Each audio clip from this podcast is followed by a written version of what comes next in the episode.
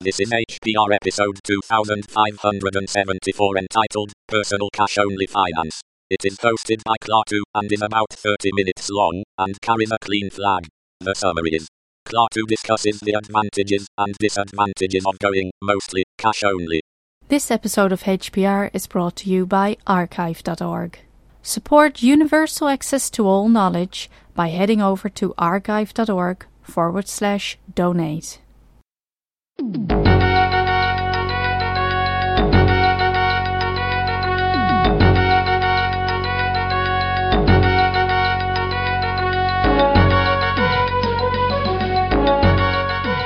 Hey everyone, this is Klaatu, and you're listening to Hacker Public Radio. This is an episode about personal finances. I talked about personal finances in a previous episode, speaking very specifically toward the, the big mystery of saving for your future and investments and things like that that no one ever explains to you. So in this episode, I want to do a complete 180 and talk about what if you don't do any of those things, the conventional wisdom. What if you reject that?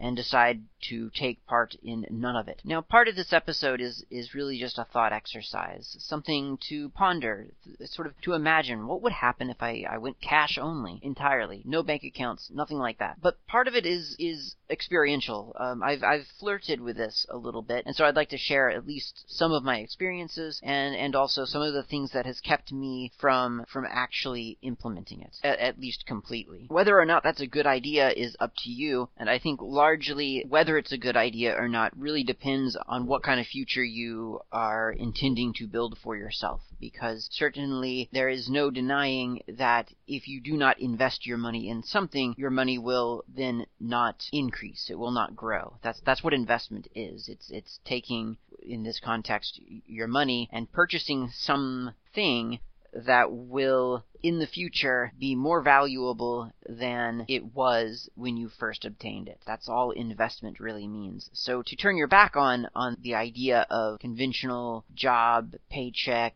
banking, and so on, and attempting to um, to, to to live your life without those those those features slash limitations, it's kind of an interesting an interesting idea to explore and I'd like to explore it here because it's something that, that I've had a little bit of, of experience with, although not to any to real to any real extreme, which which at least as a thought exercise I think might be kind of interesting to to consider. So here we go. Let's consider it. So first of all, uh, not having a bank account has a couple of different benefits, I guess, and and that would be that that there's really no way for any anyone or anything to to to to leverage a judgment against you deciding that you you owe them money. So I mean they can they can make that judgment, but there's no way for them to then get to the money that you supposedly owe owe them. So that's kind of cool because a lot of times in adult life you you end up owing something to someone whether or not you agree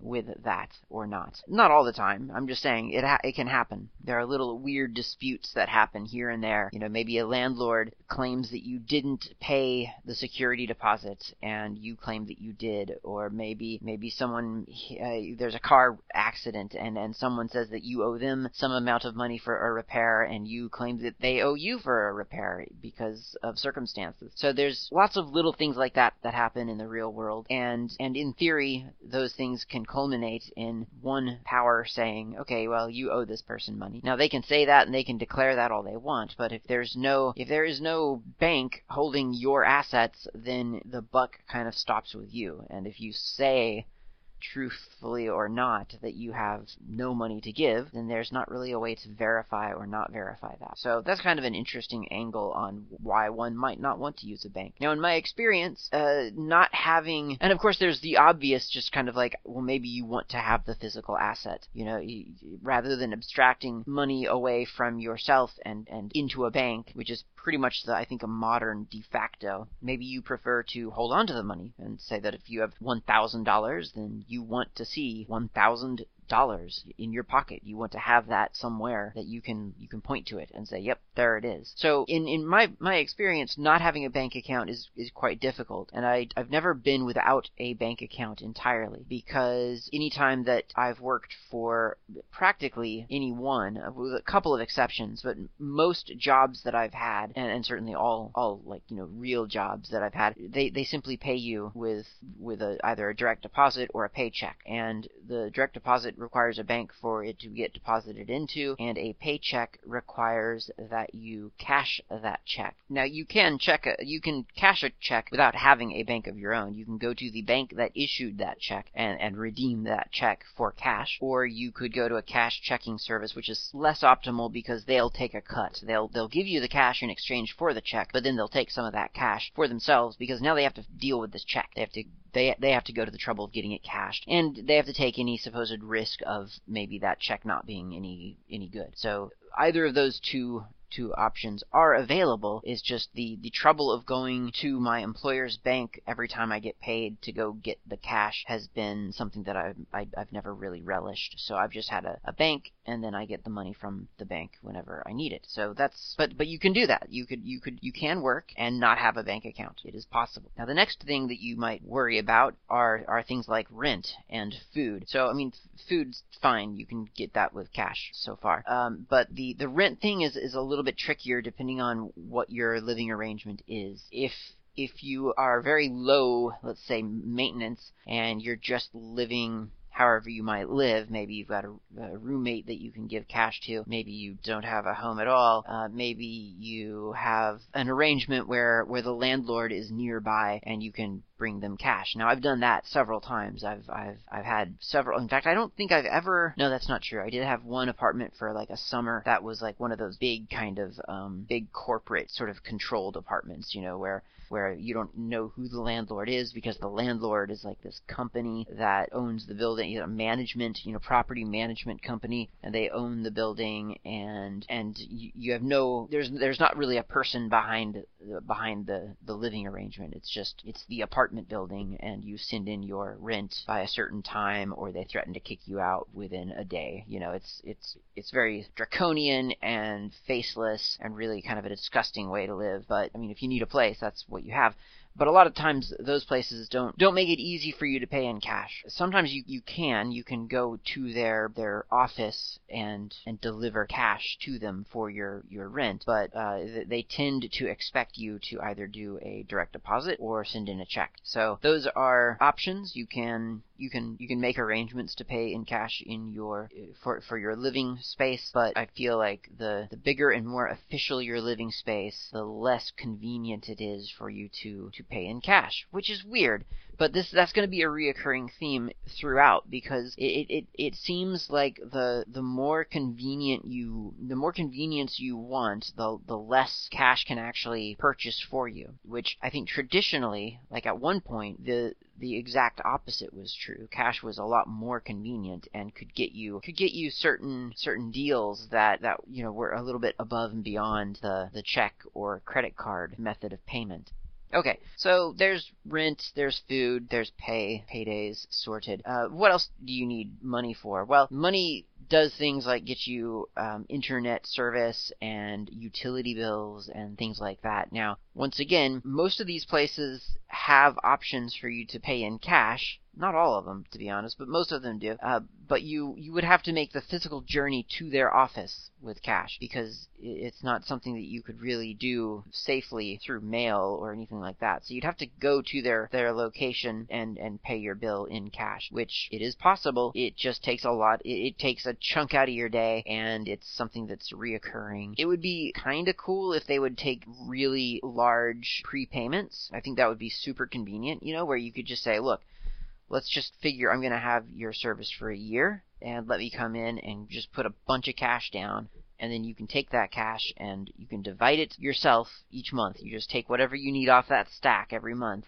and and we'll just call it we'll call it even. Uh, but it just doesn't, in my experience anyway, that's not usually how businesses want to work. They they if they are billing you monthly for a service, then that's what they expect. And some some services are are variable in amounts anyway. So your utility bill, whether it's electricity or water or or or uh, what's the other one? Oh, gas. All those things they they tend to be a little bit variable. So it would be difficult to prepay uh, unless you overpay intentionally, and I guess that would work out. But yeah, it, it it it gets a little bit more complex. Other stuff that you might need in real life are you know the things that you get in general. So I mean, for me, it would things like coffee and, and food at a at a cafe where where I tend to do my work. Well, I'm I'm saying where I tended to do my work. A lot of a lot of all of this is is uh, theory for me now because I'm undergoing a bunch of immigration things that require me to do um, a lot of stuff, sort of very visibly for the for the local government to to observe that yes, I am making money. I am not relying on social services to survive and weird weird things like that. So a lot of this is right now on hold for me because I, it's in my vested interest to to maintain a healthy bank account, to uh, to to demonstrate that I that I can manage a credit card responsibly. S- stupid things like that, which in real life I couldn't care less about. But for immigration purposes, I'm trying to put on a good a good demonstration of my responsibilities. So that's that's in real life right now. Previously, however, other things that you might want in real life life would have been for me coffee and food at a cafe where I tended to do a lot of work. Of course, now I work at home. Uh, that's a lot less important for me. But anyway, I'm trying to get to the point that there are things in real life that you need. You just, you end up needing. And, and this is an interesting one for me because this just really demonstrates the power of, of free culture. So in a lot of different realms of, of interest that I have, there, there's, there's an alternative to whatever the big obvious target is is. So, for instance, with computers, for a lot of us, you, you yourself probably included, dear listener, there are alternatives to getting a computer. If you need a computer and you are a hacker, then chances are you know how to find a computer for very, very, very cheap. Maybe even free if you know where to look. And it, it might not be something like if you go to a store, like if, if you wake up one day and say, oh my gosh, I forgot all this time I needed it, I need a computer by noon today. Okay, that might not happen for you for free. But if if you're thinking about it in advance, then then very frequently, at least in my experience, you can find a computer. Whether it's just posting a, an ad on a bulletin board somewhere advertising your services as a data transfer specialist. I can I can transfer your data from your old computer to your new computer and then you take a couple of those jobs maybe three at the most. One out of three of those jobs, you might just say, you know, instead of paying me today, you could just, I'll just take your old computer if, if you don't want it anymore done. You just got yourself a computer, and it's it's quite possibly a perfectly fine computer. So, or or or maybe you just know where to look. Like you know the businesses that throw computers out. You know the loading dock where they stash them before the, the recycler comes by, or or you know the dumpster that they throw them into, or whatever. You know where to look, and you get a new computer. Again, easy and free. Now, there might be parts associated with that that you have to go purchase, like, oh, this one's going to need a replacement keyboard, this one's going to need a hard drive because they took the drive out and, and smashed it, uh, something like that. And and for that, the cash actually becomes a little bit more difficult because you're you're looking at specialized parts for for for an industry that makes different versions of of of every single part every every month. It seems it's it's insane. I don't know why there have to be so many different you know laptop keyboards out there surely surely five different designs would do per per, per language would would be fine but no it, it seems like everything has to be redesigned every single iteration so that becomes very difficult. Drives, hard drives are obviously a little bit, you know, better. Those are a little bit more standard. Uh, RAM, not necessarily. AC adapters, just as bad as keyboards. So there are there are weird things that you might find that you have to get. And a lot of times it's very convenient to get that online. You just go onto whatever site you typically go to for your spare parts and you order what you need and then they send that to you. Now, obviously that's not going to happen with cash probably. So, I mean, unless it's a local place where you can, where you can go and pick up the item and pay for it. But that, that, that'll get a little bit trickier with just cash. And I think, again, that's kind of a theme of this is that the convenience factor goes way up if you have at least a bank account. And, and you'll find that, that cash, insisting upon cash all the time I have found, in my experience at least, limits the the, the options, the maneuverability you have when you're looking at an expense, you know, and you're saying to yourself, okay, I can get this $300 cheap computer. I'll, I'll, I know in getting that that I am now supporting an industry that's producing, that's overproducing stuff, and I'm buying something new, and it's going to come with Windows, which I'm not even going to boot into anyway. I'm just going to put Linux on there, and all these other drawbacks of, of of going to really the trouble of going to get some new computer off the shelf. I mean, there are benefits as well because you know it's a, or you can expect that it's going to be a reliable computer, that it's going ever everything that you expect to work will probably be in working order, that sort of thing. So there are advantages. Don't don't get me wrong, but but a lot of times for for us, for you and me, that's just not. Those are features that are kind of like nice to haves, not necessarily need to haves.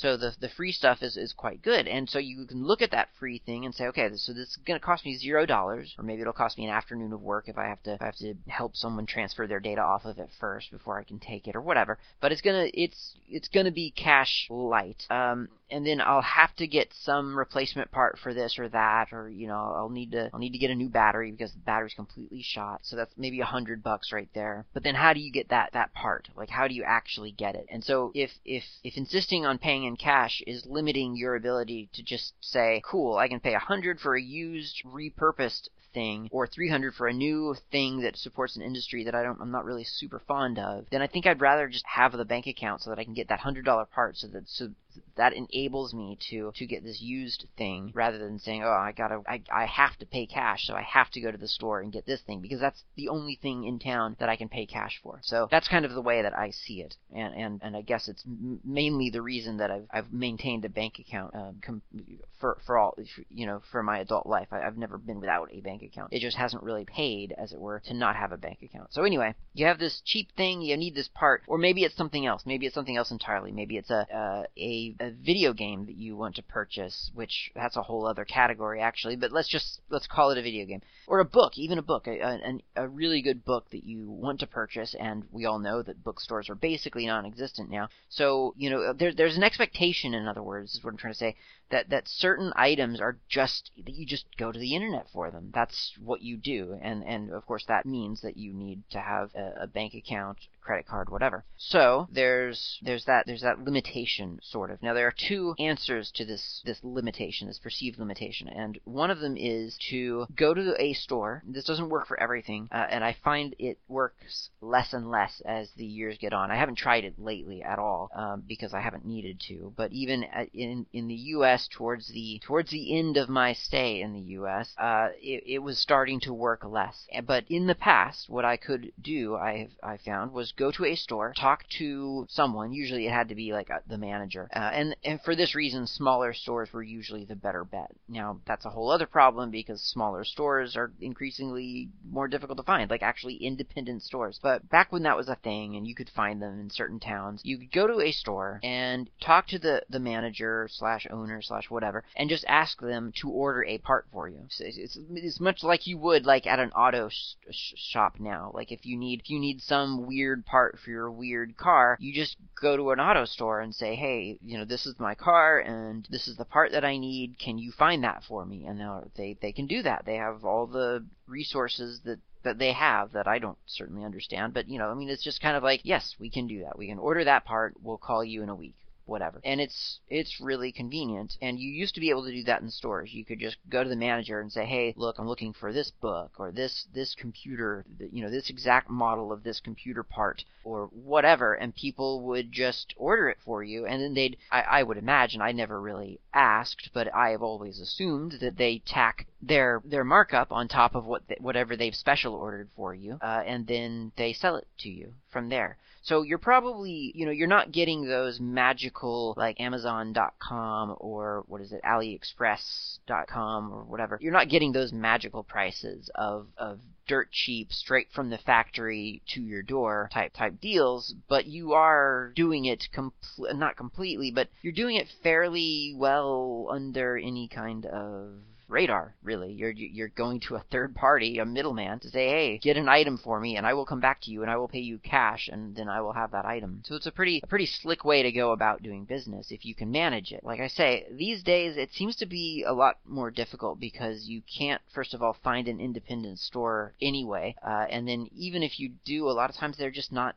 I don't, I don't get the sense that, that that's that that's something that really makes sense anymore. Maybe I don't know. I don't own a store. I've never owned a store, so I don't really know know the, the not the politics, but the I don't know what that what it demands of of someone to just go randomly special ordering parts from stuff that that's not on their usual kind of like delivery list or whatever. So I don't know if that's just not done anymore or or if I just haven't tried lately, but other people are perfectly happy to do it. I don't know. But that's that's one way to do it. Now the other way to do it, possibly, is to get a prepaid, uh, like a gift card. And the gift cards you can purchase at, at least in the States, uh, you can get them at, at any pharmacy, at, at a drugstore, you know, like uh, CVS, Rite Aid, Duane Reade, whatever. You go there, you get the gift card, you put money onto the gift card, and then you use the gift card. And I used to do this quite quite often. It was pretty darn convenient. There's there's a weird sort of caveat there, and that is that some sites don't know how to take a gift card for some stupid reason, and it, I haven't run into this a lot, but I have run into it before where you'll be purchasing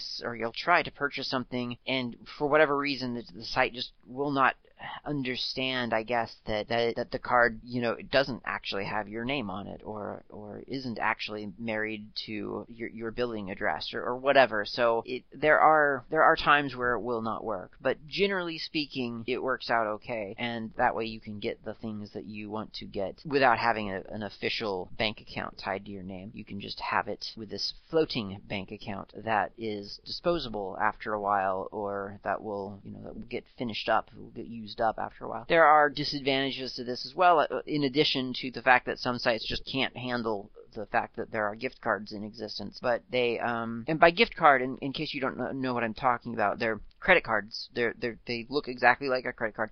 They they the ones that I've ever seen and had are Visa uh, branded, and so you can I think Mastercard probably has them too, but they've got they've got that little logo on them, and you you just purchase them and you put some amount of money onto them, you know, or or you buy them in pre pre declared values like a hundred dollar card, you pay like 110 bucks. And there's another disadvantage is that you're paying to buy the gift card, so there's a little bit of a service fee on top of that. And I think all the gift cards that I've ever seen, usually in really really small print, have an expiry date. So you can get one this year, and if you if you you know get a hundred dollars and you only use up 50 bucks because you're just super free and low maintenance and you just don't spend that much money, then uh, especially online, um, then you know in by, by this time next year or might be longer than that, but it, it, there's there's a time time frame where that gift card eventually just evaporates. Just the money that you had for no good reason, it just goes away. So I,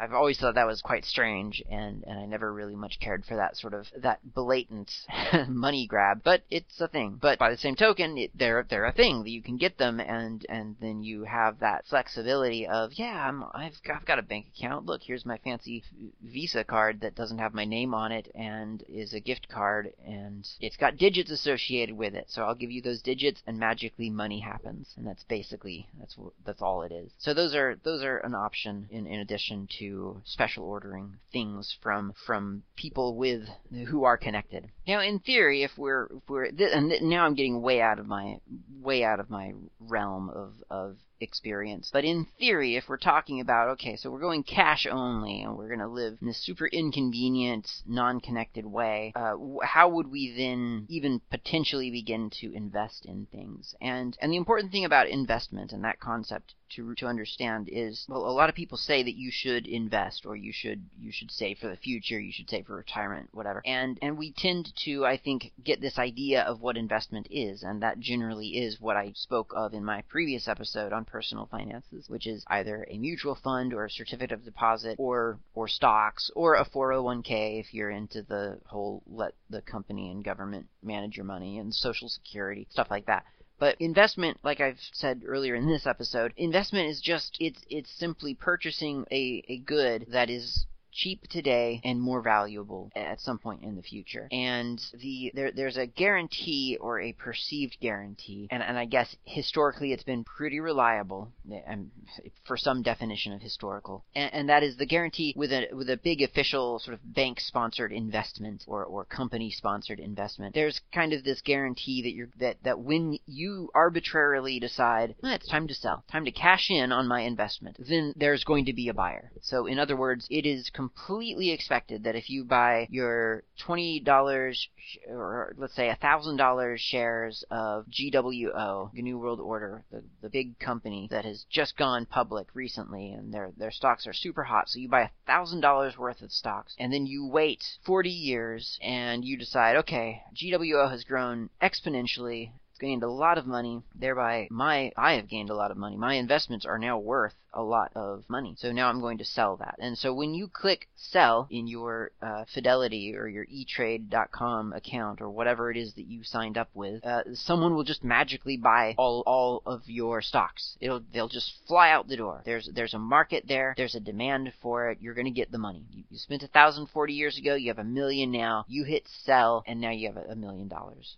Don't expect that kind of return on investment um, on anything. But I'm just I'm just using lots of numbers. So there's that expectation. Now, if if you're investing in other things, so whatever those might be, you know, you, you hear people saying, oh, I'm going to invest in gold. I'm going to buy actual gold and I'm going to squirrel it away in some safe location. And then in 40 years, presumably, gold will be more valuable, uh, or at least no less valuable. And then I'm going to, uh, I'm going to sell. Now that, that, it kind of means that now you've, you're able to find a market for that. Hopefully in the 40 years, that pass, you'll have you'll have discovered where all the the rich people who just want gold hang out, and so that you can bring your bags of gold to them in 40 years, and you'll plop them down on the table, and they will give you a thousand dollars or a million dollars or whatever it is. So there is there's there's less of an expectation, I would say, that there's going to be a market necessarily for whatever it is you chose to invest in. And then investment, like I say, it can be something sort of classic like gold, uh, but it can also be in uh, certainly among the geek community. A lot of people rather famously invest in in in memorabilia. You know, so you you, you buy the the comic book, the the New Fifty Two, uh, the first first volume of the New 52 from DC uh, of, of all your favorite superheroes uh, of their of their new origin story. You buy an issue of all those those when they hit the shelf, and maybe you get the variant covers, and you you know you've got everything that you could possibly get for that for that set, and and then you put it in the comic book sleeve, and you put it in a safe, temperature controlled, non damp environment, and then in 40 years you're hoping that those comic issues will be worth substantially more than you spent on them. So if you paid 15 bucks for for a comic, then in 40 years you're hoping that they're, you know, 300 or 600 thousand, three thousand, who knows? And and obviously you don't really know what's going to what's going to hit. Uh, possibly an artist who contributed to that issue will become very famous, and anything that he or she has ever touched will jump up in price. And and and then it's up to you to find that market. Again, it's it's it isn't like the stock market where it's super obvious where everyone's hanging out. They're at the stock market. It, it's it's a bigger, fuzzier market that that you kind of have to just kind of hope that there's longevity in what you invested in and that there's that, that, that whether or not there's longevity that you can locate the person who has the ability and the, the desire to pay you know 20 or 100 times what you originally paid for the item in the first place. So those are the theories of investing i guess but more importantly it's the theory of not partaking in a system that has everything recorded and tracked and traced back to your name and traced back to who you are and what you've done and where you've been. It's kind of a cool thing to at least know about, even if even if you don't necessarily um, go off the grid and close all your bank accounts and and shut down all of your stock uh, option things, your brokerage accounts or whatever they're called in real life. That's fine, but it, it's something good to know about. That that sometimes there may be things that you want to purchase locally because because it's less of a footprint. Or maybe sometimes there are things that you want to purchase online but not tie it to your bank account for similar reasons. Of course, if you're you're logged into your Gmail account by default all the time and you're doing anything and you think that you are you're being clever because you're using this card or whatever, trust me, it's not it's all being tied back to to this database entry of of whatever and whoever you might be. So just be aware of that. But in terms of of having the ability and flexibility of switching on and off the the traceability of purchases and things like that, it's good to kind of remember that cash exists, gift cards exist, middlemen still exist. You can make certain things happen with smart purchasing habits. I'm not talking about drugs, just in case we're. Uh, I don't know if I'm being too mysterious. I'm not talking about drugs or weapons or anything like that. I'm just talking about the freedom to live your life without necessarily having all of your life jotted down into a, a ledger. Okay, that's it. Thanks for listening, and I hope this has been somewhat informative or at least entertaining. Talk to you next time.